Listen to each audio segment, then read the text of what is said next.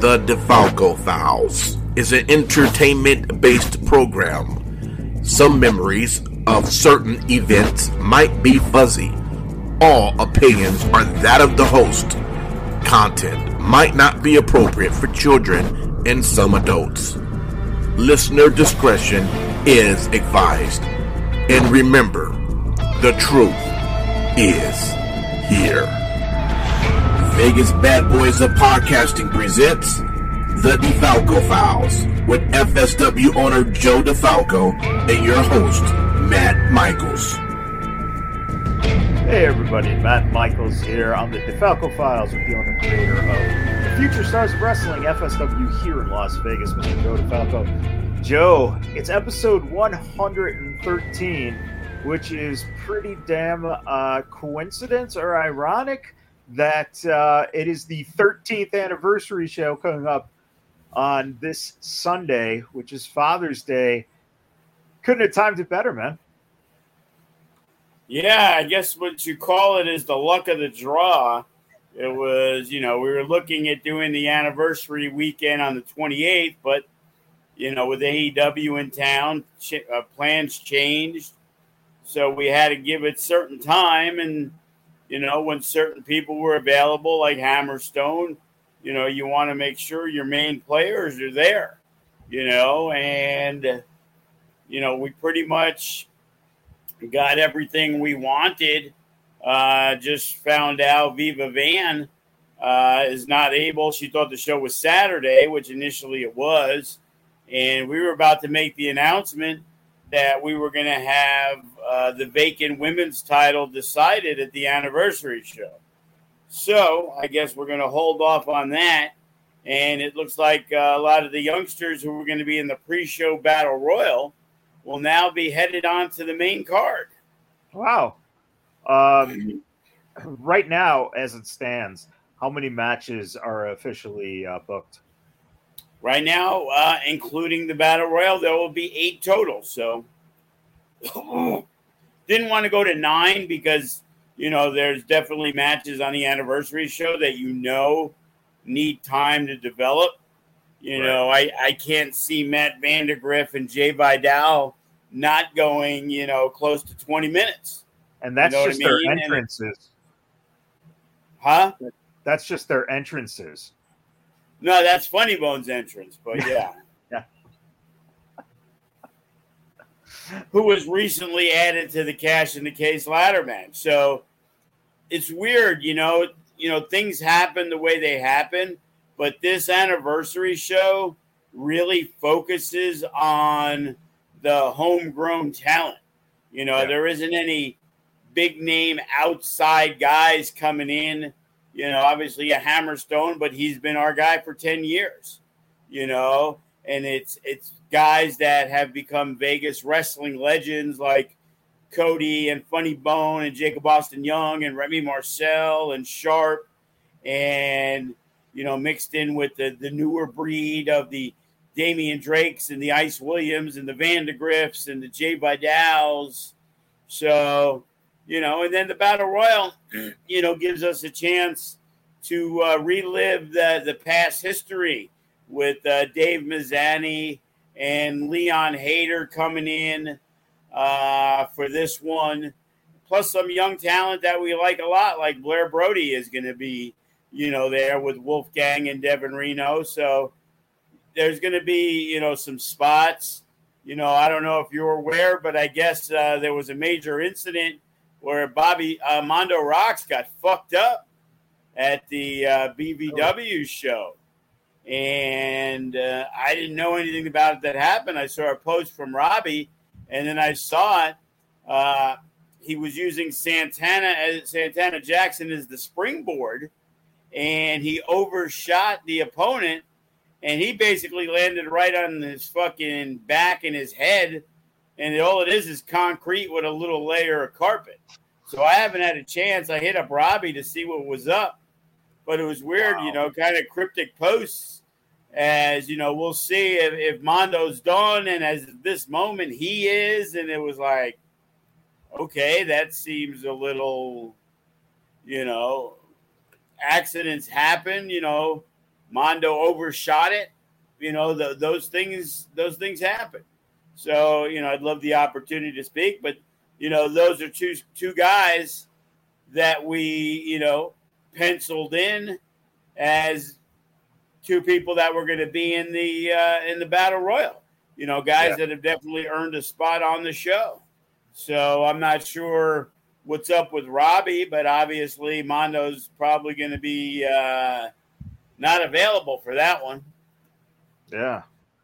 Wow. Um, that's just awful to hear. Um, and, and, like you said, accidents do happen.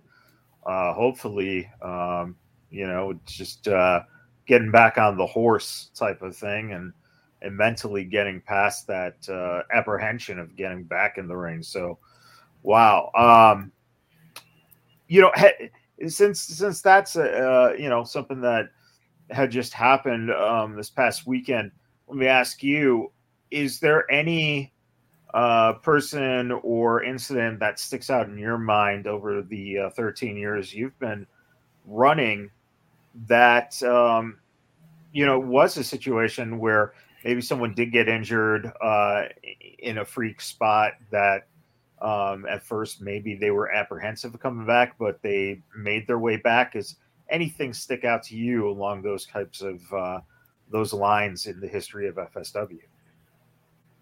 Uh, yeah, I remember uh, one show where we did what we called a match after it aired that it was even too violent for television and it was, I believe, a four way tag ladder match. And I know the Commandos were in it. Uh, Mike Modest and I think Alcatraz were a team. I think the Von Dooms, and I don't remember who the fourth one was.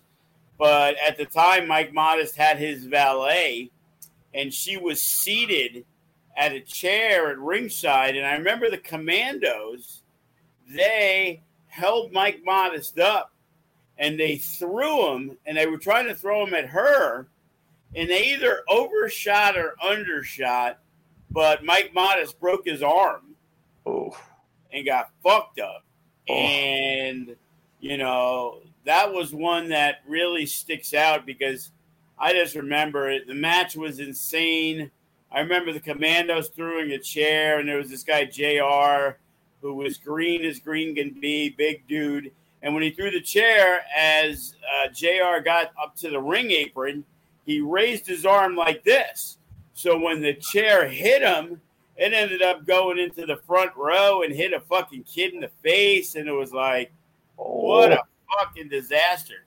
We thought that was the uh, the end of our run at Silver Nugget. So that one, uh, that one for sure stands out. And of all the times at the Nugget, you know, I can't think of, you know, any injuries. Uh, I remember a couple of crazy stories. one time, the Vegas Originals, it was uh, Jason Partain and Rush at Sam's Town. And there was this bald guy in the front row who basically went after Jason Partain and wow. I'm looking at the monitor. I'm like, what the fuck? And it turned out it was Rocky's stepdad who somehow got pissed off. And thank God, because, you know, Partain was known to, to, to go off on occasion. And he didn't know it was Rocky's dad. And he handled himself very well. Then, about six months later, uh, Heather Lynn was the manager for like Bryce Harrison uh, couple of others, uh, Rick Ellis, whatever it was. And I remember there was a lady screaming at her and like, looking to go after her, and it was Rocky's mother. it was like, what the fuck is going on? You know, it was like those were, you know, definitely some moments, you know, that that stood out, you know, in, in, in 13 years. You know, you can go from the first show, you know, at the so at the, the Rancho swap meet where it was 130 degrees, you know what I mean? Yeah. And you know, cutthroat Cody, who was crash test at the time, takes a choke slam to get eliminated. He tries to grab the rope, he missed, and he fucking lands straight on the concrete, worse than uh, Mondo Rocks did. And Oh. that's how Crash Test Cody was born because he wasn't Crash Test Cody, but he immediately was after that. So that's where the CTC moniker came in, you know, Wow. and you know, guys that worked the first show, you know, Funny Bone had jumped off a uh, basketball hoop somewhere in NorCal, so he had a broken collarbone or whatever. But he got involved in the uh, elimination main event where Nykirk lost to Kenny King. Uh, so he was uh, on the show but didn't wrestle. And Wow. Remy and, uh, was a guy from New York at the time who Scotty Ice was buddies with. So he got him on the spot in the uh, Battle Royal. And we used a bunch of Legacies guys, but the only three were Cody, uh, Remy, and Funny Bone, and Kenny King. You know, and you know, guys like Gallo were on that first show, who kind of come and gone in between. Uh, you know, the most famous tag team in wrestling, uh, the Cutler brothers were there, along with the Young Bucks. So, you know, it was it was definitely a potpourri of talent. We had last minute cancellations. Uh, Ryan Taylor was booked on that first show, and Wow. then he held me up for ten dollars. You know, true story. You know, we agreed on a price, and then he was like, "Hey, Joe, you know, I got a show close to home. You know, they're gonna pay me ten dollars more. You know, if you could match it." And it's like, dude, it's ten bucks. So if I match it, what happens if they offer you five more? You know what I mean? It's like you made a commitment. Uh, Brandon Gatson was supposed to be on the show, but he ended up not being able to make it, but we knew it. Uh, a guy who uh, grew up to be uh, Ricardo Rodriguez, uh, Chimera, uh, SoCal. Uh, him and SoCal Crazy, they were booked on the show and they canceled because uh, a team called Anchors Away, uh, they used to run shows in San Diego. And we had talked, but there was no spot for them. So they decided two weeks before to now run the show that they would run in San Diego. And SoCal Crazy and Chimera, needless to say, said, Hey, we got a booking close to home. And it's like, okay, whatever. And then down the line, you know, whatever. Little Cholo, he just no showed and Wow. never showed up. Uh, so it's like, you know, in some of those cases, those guys that hit me up years later, and it's like, dude, you, you- blew me off when I we did our first show. So it's like, no offense, but sorry. Well, and that's something too. Uh, I think any young wrestler who hears those words, that is very important in terms of when you're dealing with a company that's doing their first show, or let's even say or it's the first year within their business. Uh, it doesn't, you know, doesn't put you in good standing to uh, making a commitment and then pull out, especially because of the fact that it's a newer company.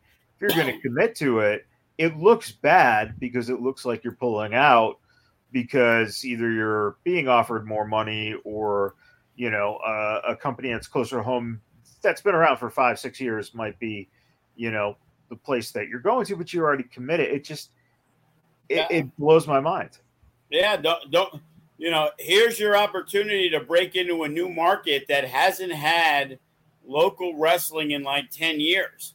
If you go out there and you perform well, well, you're one of the first guys. You know, I studied YouTube. I saw people that, you know, I enjoyed or I was impressed with at, at the time. It was 2009 you know, and it was like, hey, wow, these young bucks, man, I like these guys. These these, Yeah. these guys look pretty good, you know. And we ran it at the Rancho Swap Meet, which is a heavy uh, Latino Mexican area. So I'm like, hey, I'm going to bring in uh, Extreme Loco and SoCal Crazy, and I advertised in the Spanish newspaper because I'm thinking, hey, it's Lucha stuff, man. Let's get some Lucha in there. And right. Mike Modest was going to work his old Border Patrol gimmick, you know, and it was like, well, it was kind of weird because you know there there there was barely any Latinos who came to the show. You know, they weren't impressed with SoCal lucha guys that they had never heard of. You know right. what I mean? And you know, it was understandable. You know, it was the first mistake that we had made, but we were lucky enough to draw 231 people. That I will always remember that number to the you know the day I die, and it was blistering hot. The swamp coolers uh, barely worked because the main air conditioning was broken. And, you know, the Young Bucks dad was there, the Young Bucks. And, you know, years later, months later, you know, when they made it big, they, they always remembered working the Future Stars of Wrestling debut show, you know, just because it was so fucking hot. Uh, when you when you think about that being the first show and this one, you know, 13 years later now, you're running an anniversary show. Uh, that is, like you said, a, featured a lot on the homegrown talent. Um, obviously, this uh, coming Saturday is uh, Impact Wrestling Slammiversary, uh, which is their 20th anniversary show. So, uh, for instance, Chris Bey and Kenny King uh, are, you know, committed to their impact duties. Um, if if those two were available, say, how much harder for you does it become to then fit some of the younger guys or guys who might have been around for, let's say, two, three, four years um, that you look at as deserving, but when you have the opportunity to use guys like Bey and Kenny King, does that put you in a situation where it's just more difficult and then can come back on you as, oh yeah, Joe screwed me again. Here he goes. He loves, you know, putting in Chris Bey into everything or throwing Kenny King in uh, when Kenny, you know, is, is hardly here, that kind of attitude. Is that something that floats around um, very often when it comes to guys possibly not getting the opportunity because of the fact that you have other guys that um, you know are are fan favorites and and have been loyal to you? Well, without a doubt, you know, uh, Chris Bey, if he was available and was wanting to work, Chris Bey would have a spot. You know what I mean? You know, yeah. Kenny's always been kind of in and out, you know what I mean? To where he's always had those Ring of Honor obligations. So, you know, he was never like if he if, if he was not available or he was available, it was kind of like if we had something for him. If we had something for him, then I would hit him up. If there wasn't a set thing, it's like, you know, things got changed because of situations as they always do. You know, Sky High, for example, are deserving of a spot. They're a babyface tag team. They had lost to TBD in a contenders match at the Mecca. So to have them wrestle TBD again, well, we, we've already seen that. So that keeps them on the outskirts. You know what I mean? Uh, we had talked to numerous ex FSW tag team champions from the Commandos uh, to the 1%. And, you know, we had good conversations, the Reno Scum. And the idea was try to bring somebody who, you know, it's an anniversary show, you know, bring a champion from the past. And it just wasn't able uh, to be done.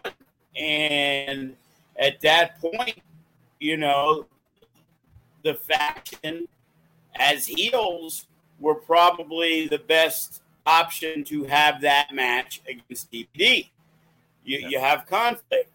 You know, it could be a big night for the faction. Ice Williams going for the heavyweight title. That plays into effect. You can put Braxton You put him in the uh, cash in the case.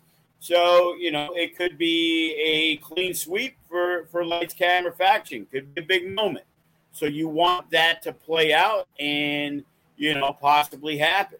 Uh, a guy like Nick Xander, he was penciled in the uh, cash in the case ladder match. He was a young kid, rookie of the year. You know, he had accomplished other things and he's done quite well this year. So you want to give him an opportunity a little more than, say, the Battle Royal, where normally that's where he would have probably fit in. He's only a year or two in. Same thing with Brett the Threat. Well, the best thing that happened to Brett the Threat was Cal Jack. And we've kind of set up a storyline. So why wouldn't we have the payoff right. at the anniversary show? Uh, the Nick Xander thing came came came along quick. You know, Clutch uh, discussed making a return, making a solo return, and you know he's he's still on our student page, even though he's not a student. And he sees Joe go off on some of the younger guys and seeing what's there. And, you know, he truly believes. Now, I'm not saying he doesn't believe Nick Xander or Brett Threat or quality, but he feels, you know, the body of work of a lot of the younger guys doesn't match up to what had been in the past. And he feels that those guys, you know, seem to believe they deserve more without working as hard. So he has that chip on the shoulder. Brett has his match with Cal Jack. Who's the perfect option? Who's the perfect foil for Clutch? other than rookie of the year, who's usually over with the fan base. And we were able to, in one show, make that a credible match that people are interested in seeing. So now you got those matches, Hammerstone and Ice. You know, we've set that up. So now we got the tag match. We got the cash in the case. We got the heavyweight title. You know, we got the, the, the grudge match with uh, Brett the Threat and Cal Jack. Let's make it a submissions match. And then we have, you know, Nick Xander and Clutch. You know, we're already at five matches.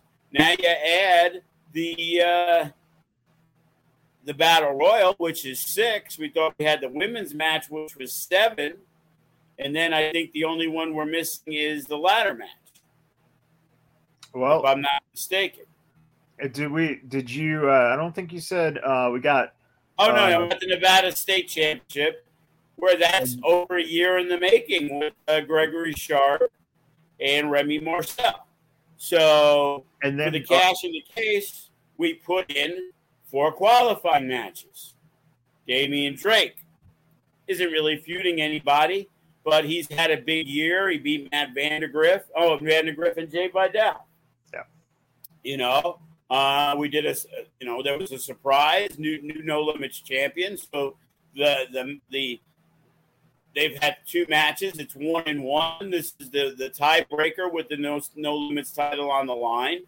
Uh, you got Sharp and and Remy, where it's gotten extremely physical with weapons. So we're doing a no holds barred match. And then, as I said, cash in the case, Damian Drake, uh, Ricky Tenacious. You know, could be his breakthrough moment. Braxton could be his breakthrough moment. Uh, Lazarus kind of, you know, stuck in thanks to Clutch. So now you got four. Well, traditionally, we like to do six.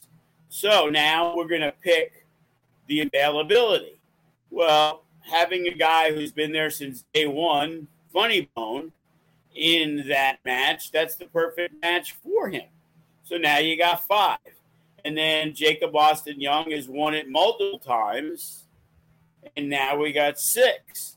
And since Death Proof's not in a tag, it leaves the other guy, who's also a former tag team champion, former No Limits champion, you know, a rookie of the year, uh, one half of Death Proof, been around for the entire 13 years. You can't put Cody in the Battle Royal. So we extend it to seven and now we have the cash in the case. So now one of Dave Mazzani, I hit up like, hey, nostalgia, Leon Hader. Uh, you mix in, hey, Sky High, the Suavecitos. You know, in a perfect world, they they they're, they're tag teams that are the upper echelon of our our our groupings, but we're not doing another multi-man tag. So they're deserving of being on the show. So, you know, Blair Brody, John Wolfgang, Devin Reno, who've seen, you know, a lot. And we're trying to figure it out, given some new new blood, maybe their first opportunity ever to be in a ring with some of the younger students working hard and being around. And, you know, I like to reward those guys. Yeah. You know, Chase Bell, hard fought lost, maybe got robbed against uh, Ricky Tenacious. Of course, he's going to be in the battle royal. You know, Bodie, love to have Bodie. You know, uh, I was trying to set up an angle with Disco Inferno for months, just didn't happen. You know, but that doesn't mean it's not going to happen down the line. You know, right. I, I could just see Disco try to obliterate Bodie on the microphone. You know, but you know, against underage talent, Disco Inferno is 0 1, losing to Maxwell Hardy when he was only two. So, you know, who's to say what could happen in this one? Yeah, and uh, you know, I think, uh, well, you know, it's safe to say, I think that Bodie is a little more advanced than uh, good old Maxwell Hardy was when he was two. Um, a little um, more, yes, a little more. Now, maybe not while he's nine, but who knows how much ring time he's got. Well, here's a question about a scenario, and I've I've never thought of this, but because Bodie is at that point where he's still, you know, maturing into you know becoming a man, uh, he's still fairly light. If someone was to say throw Bodie into the front row and he was caught and his feet did not hit the ground, could he be passed back into the ring and technically still be in the battle royal because he wasn't eliminated? Have you ever seen anything like that done? Uh, probably Spike Dudley back in the day. He used to get crowd surfed. You know, Kofi Kingston never touched the right. ground in numerous occasions. But you know, I got big plans for Bodie. You know, I'm trying to put together. You know, everybody always hears about Joe DeFalco's story about the Splat Pack and Mean Martin and Slammy Davis Jr., which is still in the back pocket. But watching Nick Wayne and Bodie and Billy Starks, you know, I came up with an idea for the Brat Pack. Yeah. And, you know, there's still other people. The Marcus Mathers kid, he's just 18. You know, Davion, Dana Lynn, you know, and, you know, I think that might have some legs, you know, all these uh, underage talents that are really, uh, you know, making a name for themselves. So, so we're talking a, uh, a Saturday detention match it could be the Breakfast Club match. Yeah. um, when you think about uh, some of the uh, time that's been taken into some of the longer storylines that you've set up here, um, are you satisfied when you look at the stories now that you feel that they've been taken to a point where the anticipation for the matches themselves equals the hype you were looking to get in that story. You think everyone's done a fairly good job, and we're talking, you know, mainly Greg Sharp and uh, and Remy and uh, Hammerstone and Ice. Um, do do you think that that's reflective in terms of some of the other anniversary shows? that you've had the storylines going into them do you think this is these are stories that match up to some of the stuff you've done in the past i think we've done some great stuff in the past you know you go you go last year you know jay vidal and gregory sharp you know that got set up and and that was you know a great fruit a feud you know uh and and damian drake you know it kind of came out of nowhere it was that was after the anniversary show uh, because of the injury. Right. But there was Ice Williams and Chris Bey, You know that you know that was a, a big time deal. You know, and, and it's happened. You know, throughout the years that you know if you look back, that's what's been the cornerstone of the popularity of FSW. You know that you know what you're going to get, and when you aren't knowing of what you're going to get, you expect it to be good anyway. You know, right. we'll have shows that we don't announce more than two or three matches, but they have enough faith that FSW is going to bring in a guy that are like, oh wow, this, this Adrian Quest guy's good. Oh, Royce Isaacs, Jorel Nelson. Oh yeah, these guys are good. You know, Danny Limelight. You know, there, there's so much talent. Tito and Che, Brandon Gatson. You know, Eli Everfly. Like they always know. You know, I always try to let the you know make the students understand. I am never going to bring in a guy who's worse than one of you guys because right. as students, the idea is to try to get you on a show. If I bring in somebody lower than you that leaves you off the show, that really doesn't serve much of a purpose. So when people question, well, why do you bring in Eli Everfly? Well, because he's better than most of you guys. My goal is to try to put the best show out there possible. You know, it's it's not about participation trophies. You know, there's always going to be hurt feelings. No matter what, everybody's not going to be happy. You know, right. the Suavecitos and mainly Danny are never happy. You know, I had a yap at him the other last week. You know, he, he's crying about something. It's like you just got a tag team title match, bro. Shut the fuck up. You know, and it's no different than Sky High, who might be quieter about it, but they've been around a while.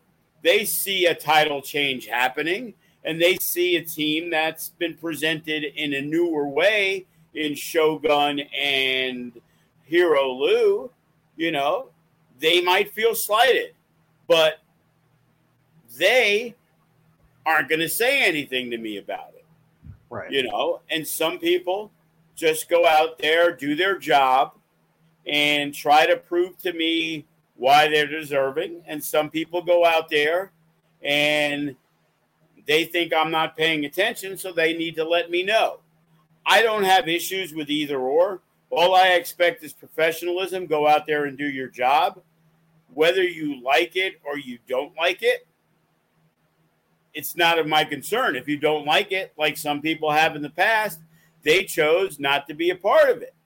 You know, I, I see guys who I look at that got put in good storylines, but because they didn't win, that was their beef. Oh, yeah, well, I was in a storyline and I had a video made about me, but I lost in the match.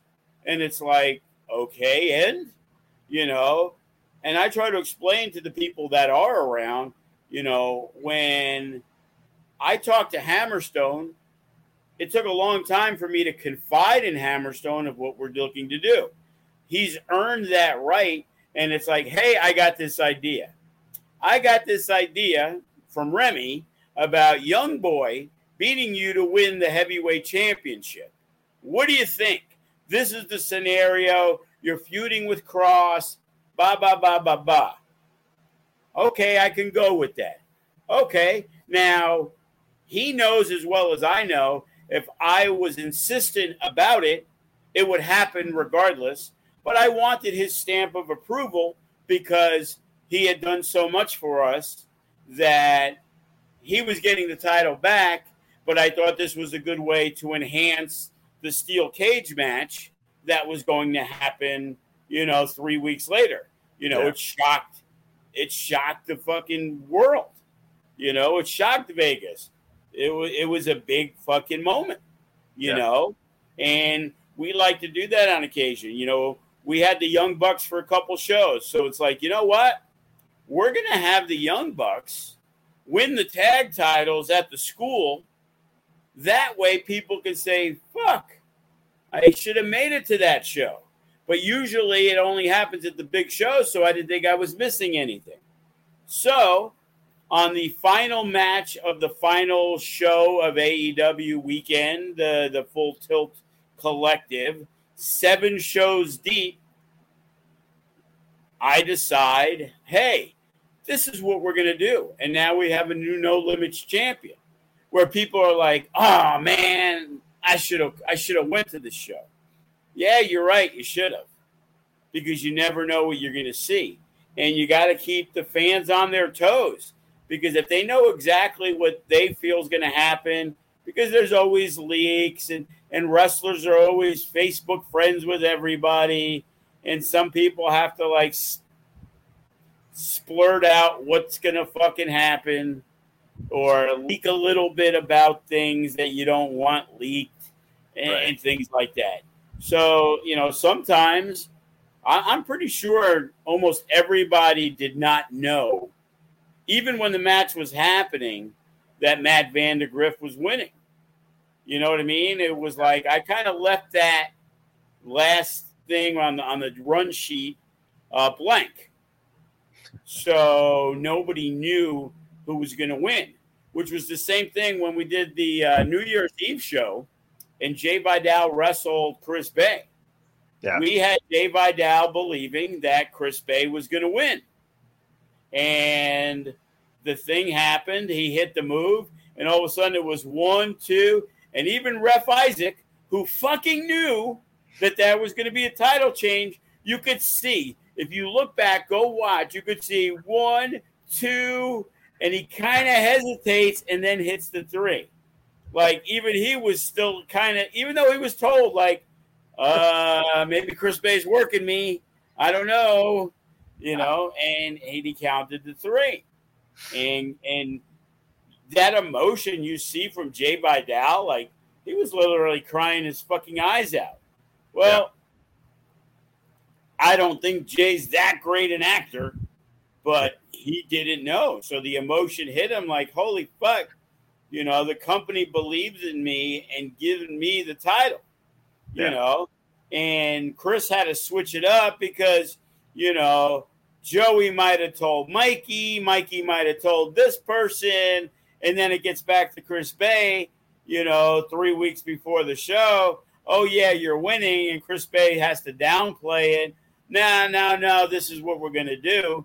So I got to play up to it. And, you know, Chris Bey hits me up like, oh, what the fuck? You can't keep a secret? It's like, what the fuck are you talking about? And uh. it's like, you know, it's usually my son who gives it away.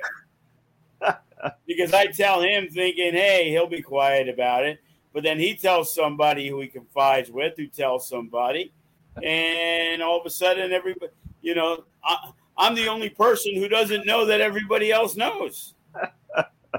so with the Vandagriff thing, Joey was sick, so I, I didn't let him know. So pretty much nobody knew. You know, I went to Jay Vidal the night before at the Silver Nugget. Said, "Hey, I got this idea," and he was like, "Cool."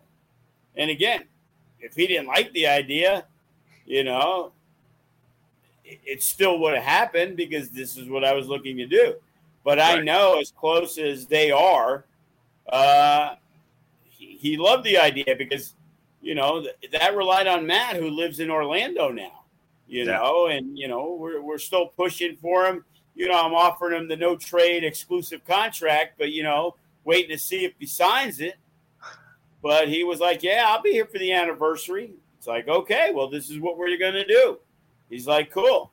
You know, and and Matt's great because Matt knows that Joe has gone out of his way to give him some fantastic opponents.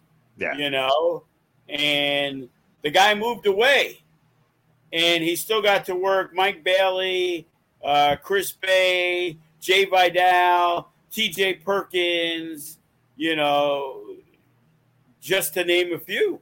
Yeah. Yeah. Richards, uh, I don't even know if he was in there with him. Maybe not. um, a weird question. I, I'm pretty sure the answer is that they don't allow it, but Matt Vandagriff uh, recently uh, here, I think within the last week, uh, showed up on uh, Dark. Um, AEW tends to have 92,000 titles on their show. They don't necessarily Well, allow You talent. need, you need to- to start over. You kind of blanked out. So, so Matt Vandagriff was recently on Dark. Um, you know, AEW has so many belts on their shows. Do they allow uh, the talent uh, to potentially bring out a belt like uh, the No Limits title if Matt wanted to wear it out? Absolutely not. You know, generally, most of those guys, you know, as prestigious it is for them, generally they're in a in a squash match type match. You, Right. you know what I mean? And it's like, well, that's great if you say he's the FSW No Limits champion, but then he gets beat up in 13 seconds. It doesn't really, you know, showcase. For the fans watching, they're not getting to showcase what Matt Vandagriff can do. Matt Right. Vandagriff is going there to try to do whatever the AEW brass want him to do. And in some cases, you get a little offense. In some cases, you get a lot of offense. And in Yeah. some cases, you get no fucking offense. But, you know, it, it is what it is. It's based on what people know of you. You know, Toa Liona goes in there. Well, to have him get squashed by Orange Cassidy probably wouldn't do him much good. You know, as I joke to him, I'm like, "Hey, bro, what's up? You going down the dark to get, you know, squashed by uh, Orange Cassidy?" Ah, no. And what did they do? You know, he got to shine against FTR in the first three minutes, you know, two minutes of his match. Unfortunately, they had him lose to guys like QT Marshall and stuff, but you know, one was a contracted wrestler and one wasn't. So Right. as much as I want to see Toa, you know, get the win, you know, you, you got to get that contract first. Right. Um, and when you look uh, going into this week for the anniversary show, um, what does it look like right now for the ticket situation? And uh, are there still front rows available? What is uh, that shaping up like right now? Yeah, you know, we still got we still got tickets available. You know, uh, you know, I would have hoped by now uh, front row would have been sold out, but it, it's not yet. You know, it's Father's Day, coming off seven big shows a couple weeks ago. You know, it's going to be a great show. You know, we expect a good crowd, but I would hope on our anniversary we have a great crowd. So, you know, at this point, I'll be honest, I'm, I'm a little disappointed on, you know, what's going on in the ticket pricing. You know, the ticket pricing is good. We, we, we kind of kept it lower uh, than the AEW weekend just because I know financially a lot of people took a big hit. So it's like, you know, we got a lot of a lot of our regulars in the front row as usual. And you know, walk up's always an important factor also. So it always makes you nervous that even a good pre-sale doesn't guarantee a big crowd. You know, last year we had back-to-back anniversary shows and we drew very very well the first show and the second show was a combination of two nights in a row as well as uh, you know, Rancho swap meet type heat with the air conditioning broken on day one caused us to have, you know, far less people day two. But we still had a great amount of people there. So, you know, if we can do the low end numbers of last year's anniversary show, you know, I'll be more than happy. There's a lot of stuff going on, you know, and Right. you know, the more you look at it, the more of a factor it is with so many things. And I'm not just talking wrestling; I'm just talking everything that that's going on in this town. You know, in the last year, they've added, you know, a an arena indoor football team, a minor league hockey team. You know, they got the Aces still. You know, there's just a lot of shit going on. There's concerts are now full blown everywhere again. You know, sometimes there's a lot more limited stuff. You know, people wanted to get out. Last year's anniversary show was kind of the coming out party for Right. people to actually go out and do things. So now between the network and ordering it on FITE TV, some people would rather relax and you know sit at home and enjoy the show there. You know, yeah. or hey, who wants to watch uh, Impact Slammiversary? You know what I mean? And yeah. not that you can't watch it later, but you know, I'm not going to make any excuses that it's Father's Day because I know in the past we've run Mother's Day or Father's Day and we've done well. So, you know, there's still plenty of time. Our regulars, you know, they'll commit because they know they can commit at any time. So, yeah. you know, we have two thirds, three quarters of front row sold out. So it isn't like, oh shit, you know, we got 20 front row sold.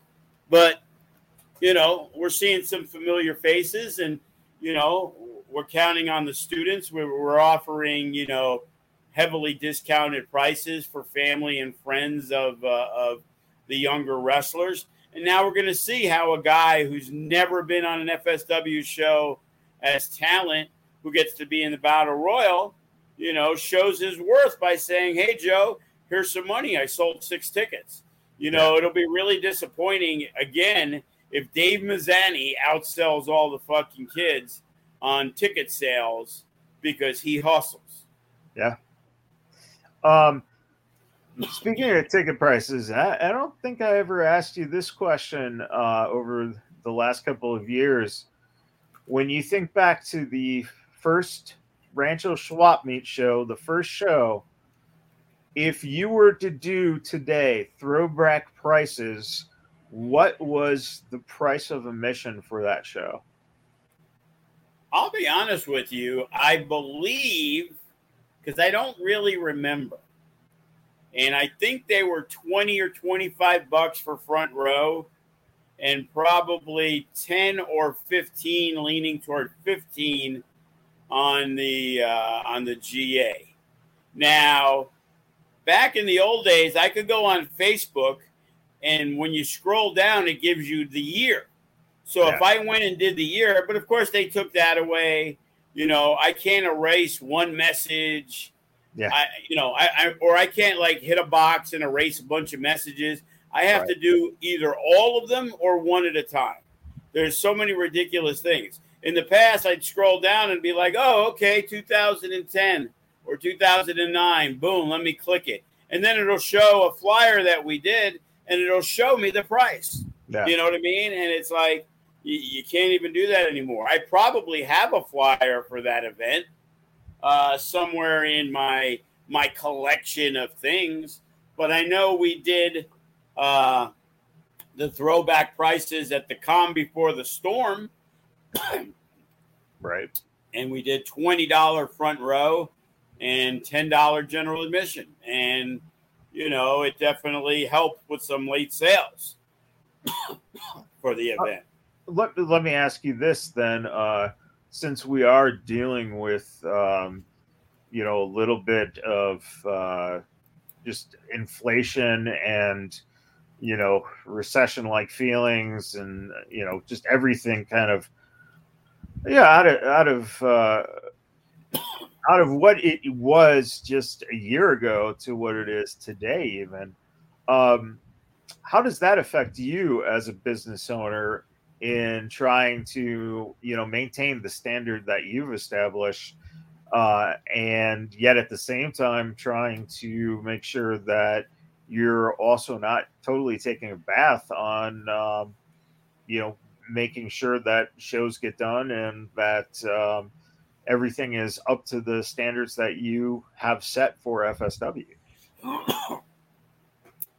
Well, when I'm putting a show together, I don't really look at the numbers of the cost and things like that. That's usually added in afterwards when the card's kind of set, and then I'm like, oh, I wonder how much this show's going to cost. All right, now we got the venue, and now it's like, oh, okay, uh, you know, FSW versus Revolver was extremely expensive. Yeah, you know, not only because of the talent and again, the talent were great. You know, hey, this is an important show for us. So Sammy's crew worked for a rate I would never get them for.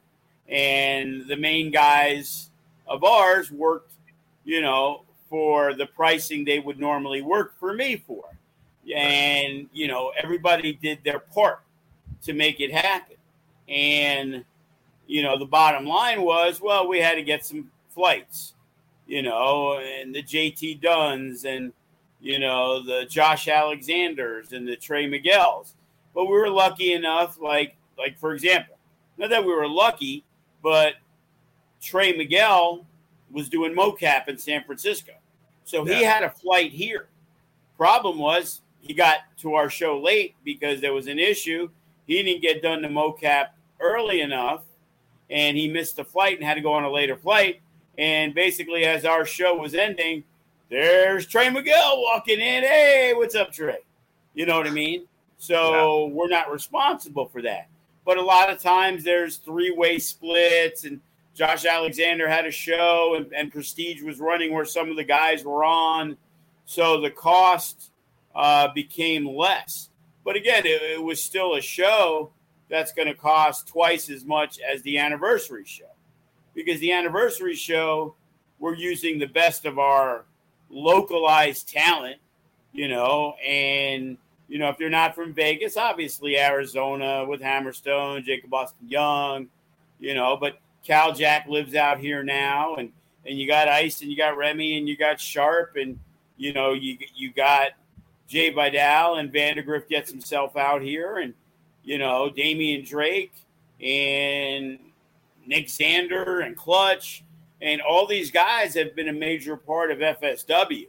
Now, do I, you know, also New Japan's running that day. So yeah. that eliminated the uh, opportunity to use the 1%. Tom Lawlor and Danny Limelight, you know, would have loved to incorporate all four of those guys how good would the No Limits title match be if Danny Limelight was inserted into it and it was a, a three way match? Sure. You know what I mean? It's like, you know, that there was Tom Lawlor, special guest referee, and Cal Jack versus, you know, Brett the Threat. Just little things that could have been done to to make the card better. Oh, TJP, he's stuck in Japan.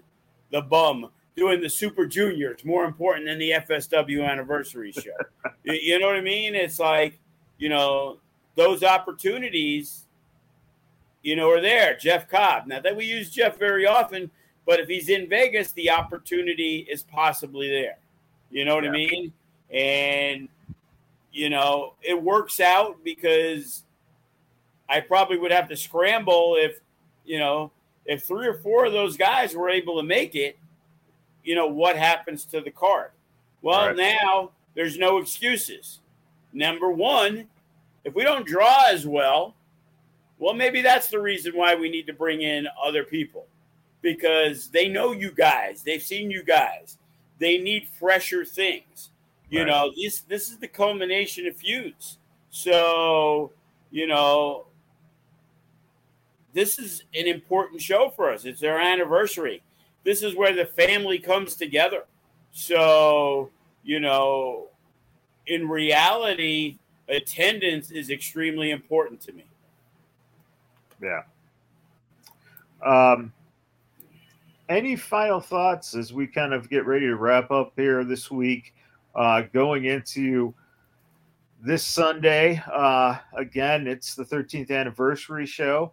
Uh, you'll be able to uh, get your tickets now on FSW.com or uh, check out if you can't make it out. Check out FITE TV. I believe it's uh, it's running on FITE TV. Uh, how much is the pay per view uh, if they do it on FITE, Joe? for George Foreman, Furman, who'll be watching it, taking care of his mom still. it's fourteen ninety nine. You know, except now George will bring six of his friends over. So instead of getting that 45 bucks a pop, I'm only getting one 15er. um, and uh, you know when you when you look at this week, uh, just anything else you want the fans to know, anything uh, that you want to share before uh, we uh, call it uh, a wrap, and look forward to the show on Sunday. Well, you know, it is our anniversary. It's it it's it celebrates the very first FSW show, and you know the homegrown talent, regardless of what Clutch says, you know, you know, after him, we've also had Jay Vidal and Matt Vandagriff and Ice Williams, you know, and Damian Drake. Well, maybe Damian Drake was around then, but no, Damian Drake was after Clutch, you know, and you just see so much of the young talent who's on that show. You got Ice Williams in the main event. You got, you know, Fresco and Watson in the tag title match against two homegrown guys, Shogun and Hero, trained exclusively at FSW. You know, you got Remy and Sharp. Sharp started with us nine, ten years ago uh, as a 19 year old kid from California with some experience with Jesse Hernandez and San Bernardino. You know, and you know, looking looking at the card, you know, Lazarus, we trained him. Ricky got a lot of his training with us. Uh, Damian Drake with us. You know, Jacob Austin Young with us. Cody mainly with us. You know, Funny Bone, he, you know, he'd already been in the system.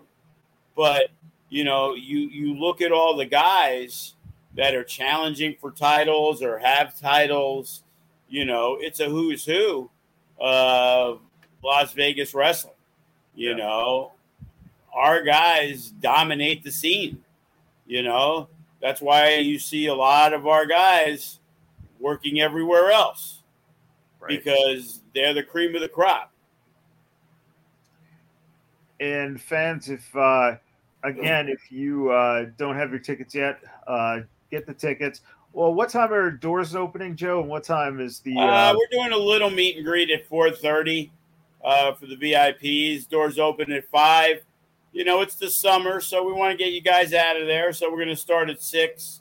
So the show should be over, you know, between eight thirty and nine, and you know, uh, you know, we're looking forward. You know, that we're still hoping Sinn Bodhi. I forgot he's also going to be in the battle royal. You know, the date came available.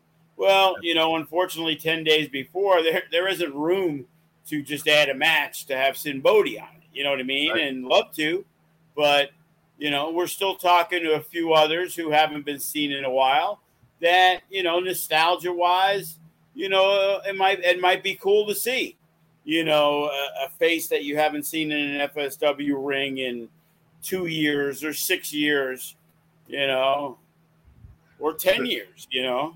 So, uh, so that push to get uh, Greg Romero uh, looks like it paid off, huh? Uh, you never know. I guess you would you would have to be there, you know. But honestly, I think there's a better better chance that uh, Eddie Guardado is going to be there before him. So, oh, but man. you know, it, it is what it is. You know, yeah. everybody, you know, that pandemic changed, you know, a lot of people's lives and you know their direction of what they were you know looking to do moving forward and we're always been a company that hey you want to be here that's who we want if you don't really are engaged in being here you know what? Uh, there's a thousand other guys you know uh, and i'm not exaggerating when i say a thousand other guys from all over the united states that would love the opportunity you know look just, just take a look at AEW weekend at Luck of the Draw and the other shows to where, you know, guys who lived in the Midwest or Jared Diaz from Florida are trying to figure out schedules to get themselves out here because they want the opportunity because they've seen the great talent and it isn't only just great talent. Anybody can say, oh, okay, I'm going to book Davey Richards and I'm going to book Kenny King and I'm going to book Chris Bey and I'm going to book Trey Miguel. It's booking guys like the Jay Vidals and the Matt Vandagriffs and these younger dudes who are really, really good, but they're under the radar. Yeah. And the Eli Everflies and things like that. So Jared Diaz now looks at, hey, you know what? I'm really good. I might not be feeling that I'm getting the right opportunities. You know, maybe if I go to FSW, it opens up the West Coast scene for me. You know, I can maybe get some bookings elsewhere. But I know being the style of wrestler I am, there's a good chance I'm going to work a Jay Vidal, a Matt Vandagriff, a Damian Drake, you know, a, a lot of the uh, the younger no limits talent that we have in the division, which you know I believe is the number one reason why guys like Sky High and the Suavecitos and Nick Xander and Chase Bell have gotten as good as they have at such a limited time doing this because. Whether it's in training or it's in matches they're usually as they say you, you want to get better work better people. Well you know it's as good as it gets. You know you can walk in you know on an fsw training session and and see you know half the roster there. So you know how do you not get knowledge from people?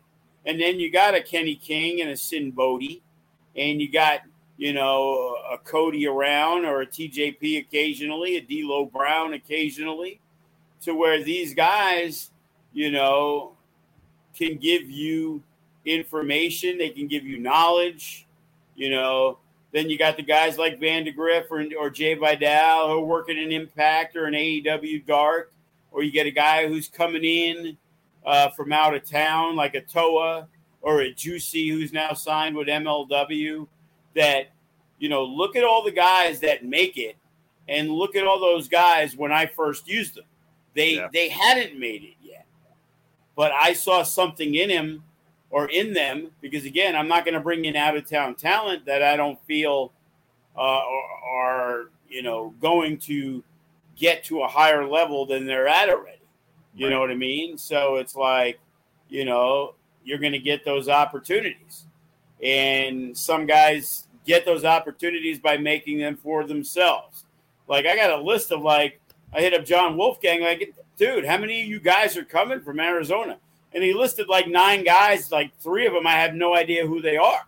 And it's like, hey, just so you know, there might be some spots like for you and Blair Brody and Devin Reno for a battle royal, but unless things occur, like there may be one or two spots available because I'm pretty sure Mondo Rocks won't be on the show, and I don't know where Robbie's head is at the time. So if those two spots don't open, we were looking to do an even number. You know, can't do 13 because that's not enough people. So you're looking to do 20 or 25, or it's Vegas. You could do the lucky 21 Nick Bockwinkel Battle Royal. Now, yeah. if I have 19 guys, because uh, Sky High is not going to be there, and I got to add to, I got to see which one of my students who's never had a opportunity to be in ring is he more valuable to use than say a guy like Kevin Koa from Arizona, who you know came out for three three months, six months, just trying to help and be around when needed, and then when he got the opportunity, I'll be honest, first time we had him used, he had a shitty match, and it was like, ugh, well, we needed somebody in the tag team, and him and Eldon, you know, I wasn't aware of their work, and they had a really good match against TBD. So now those guys, if a spot opens, they're the first ones that are going to get it because yeah. they made the effort. Yeah, and that's uh, one of the most important things. Uh, again, if you're a young wrestler, it's all about the effort. And uh, Arizona sets a good example where the guys travel together, uh, and uh, you know, one might be booked on the show, but eight others come and support each other, and it's good to be seen and shake hands and say hello. And uh, you know it, it's just part of that networking. And i think that's a big thing that uh, you know gets forgotten. Um, you know travel in groups network uh, get your faces out there because it really does help. i heard i heard rumors the big boss might even be down dom the bomb vitale wow i didn't think dom traveled anymore but i guess he was right he, he just wrestled at uh, the ecw arena which was uh, yes on his list. So yeah, he's close friends with our ring announcer. Yes, yes, he would be right. Yeah, I think you know it's uh, Josh Shibata, right? You're talking about? Uh, no, I think it's the other one. so you know, the thing is, it's like you know, if there's a spot and he wants it, I, I, why would I not give Dom Vitale a spot? Dom Vitale in uh, here's a uh, a trivia question if you're ever asked. Uh, Dom Vitale was part of the worst battle royal in the history of FSW. Okay? I believe it was the first Silver Nugget show. Okay? And we actually had guys from AU at the time. Uh, I'm not sure if uh, Tommy Misfit or Thomas Day, as he's now known, was in the Battle Royal because he was in a pre show. He may have been. There was a guy, Lex Luco, this guy, Jay Jameson. Uh, Dom was in it. Uh, his old partner, Frenchie Rivera. Yeah. Uh, Captain Calico. Uh, he was friends with like Cyanide and Vintage Dragon. But if you could ever find that, that was fucking abysmal. Uh, Wolf, who wrestled a little at Big Valley back in the day. I think I had him ref a match or two, so I don't even know if he was in that match. But I just remember it was a hodgepodge of young guys, and it was the fucking worst. Uh, do you remember who won that? Uh, I do not know. I'm gonna say it might have been Dom, to be honest with you. So maybe maybe he's 13 years later, you know, he is gonna try to defend his title. Because when I get off the line with you, I'm gonna actually see, you know, I might actually do it now. Go on YouTube. I would hope that somebody was smart enough never to put that fucking match where anybody could see it. You know, we've had some bad matches. You know, there's my uh, voiceover for the Blue Chew when they uh, sponsored Cross and uh, Jon Moxley. Bet you didn't know that. Oh no, no, we had no idea that uh, yes. the voice of Blue Chew for one uh, glorious. Uh... Yes, you know they paid well. Oh, I hope they would eighth anniversary, and then it ain't looking like it. You well, know, now everyone needs to to uh, to get out there and uh, scour the internet and see if uh, someone actually posted that match. Yeah, you know, I'm gonna have to go look at the FSW network, only six ninety nine a month, and you could see the classics like that on the line, you could see. I might want to do that. Make a list of the worst matches in FSW history. Because I remember one, we were doing uh, a, a favor, and we did a spot at uh, Sunset Station. Uh, it was some kind of taco festival or whatever. Sure. And that was when actually the main event was was like uh, Greg Romero was feuding with Kenny King, and then okay. Ken couldn't make any of the shows after it, so that match never happened. And of course, it became my fault. But we had two students, okay, and they were students. Uh, this guy Chris and uh, Marco and Marco had been training probably on and off for a year and a half. But he'd be in for like a month or two, disappear for three, back for two. So he didn't even have a match.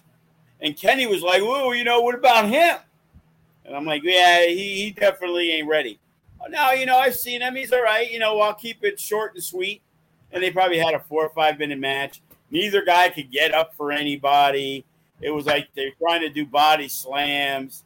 And it was just like, man, I hope nobody came to this festival because if they did, they'd be like, wow, this is the fucking worst wrestling I've ever seen. Then there was a guy who was actually Chris Bey's first tag team partner, uh, Heck Dynamite. And he was going to wrestle Cody. And, and Heck Dynamite wasn't bad. You know, he was moving along quick. but for some reason, like he was having a panic attack and he couldn't remember shit. And he's in the car, and Chris was trying to like you know chill him out or whatever. And this was before you know Co- Cody was maniacal Cody, so he was a lot more pleasant, thankfully at the time. But you know he forgot all his shit, and it was just fucking bad. And it wow. was just like bad match after bad match, wow. you know. And you know, offhand, there's there, there's a few. You know, in Mesquite, we did the last Mesquite show. Uh, there was a women's match, and there was another match that followed what I thought was going to be the worst match ever at the time. Was shockingly followed up by the next match on the show that's possibly the worst ever. so you might be able to find that one online. Uh, I believe that was the last Mesquite show, which featured uh, Kevin Cross and Chris Masters, and okay. Kenny King against Jacob Austin Young. So it wasn't a bad show, but right. oh, some dreadful shit, man. I'll tell you.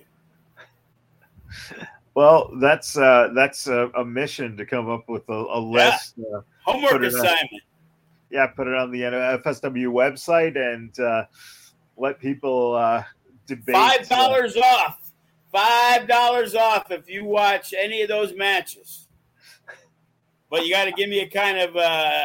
You can't just say you saw the match. You actually got to tell me what happened.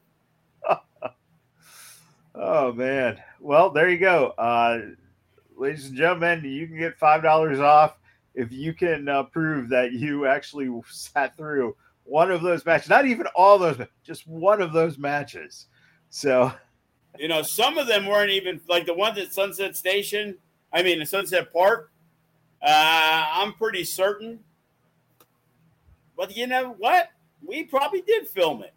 Now, you know, I got like all the mini DVDs of like yeah. every show we ever did. So it may never really gotten transferred over because it was the fucking shits.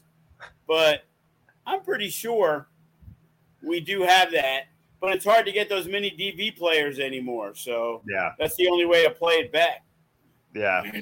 Yeah, the transfers uh, nowadays, uh, if you don't have that. Uh... Yeah, there used to be a store that that's all they did. It was on, I believe, Flamingo in the, either Paradise or Maryland hmm. and it was like VHS something.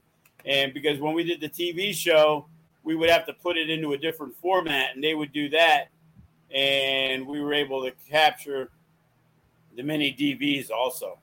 Yeah.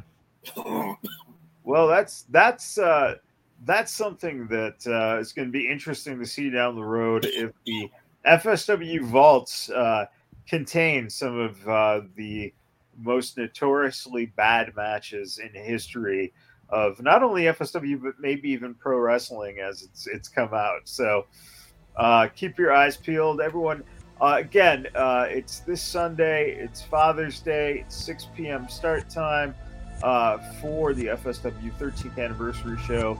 Again, you can catch it on FITE TV. If you can't make it into Vegas, $14.99 will be the price on that. Um, and uh, looks like it's going to be a fantastic show. Uh, the guys, you know, worked their asses off, uh, you know, the the past uh, half a year or so, getting ready uh, with the storylines and just just a fascinating, uh, you know, just a fascinating setup to to a lot of these stories that are going to culminate on Sunday. So, you know, don't miss out on it. Uh, we appreciate everyone for tuning in. And uh, next week, it looks like we'll uh, talk about what happened at the show and uh, where we're headed from here. So, Joe, until then, we uh, will see you Sunday and we'll see everyone else next week.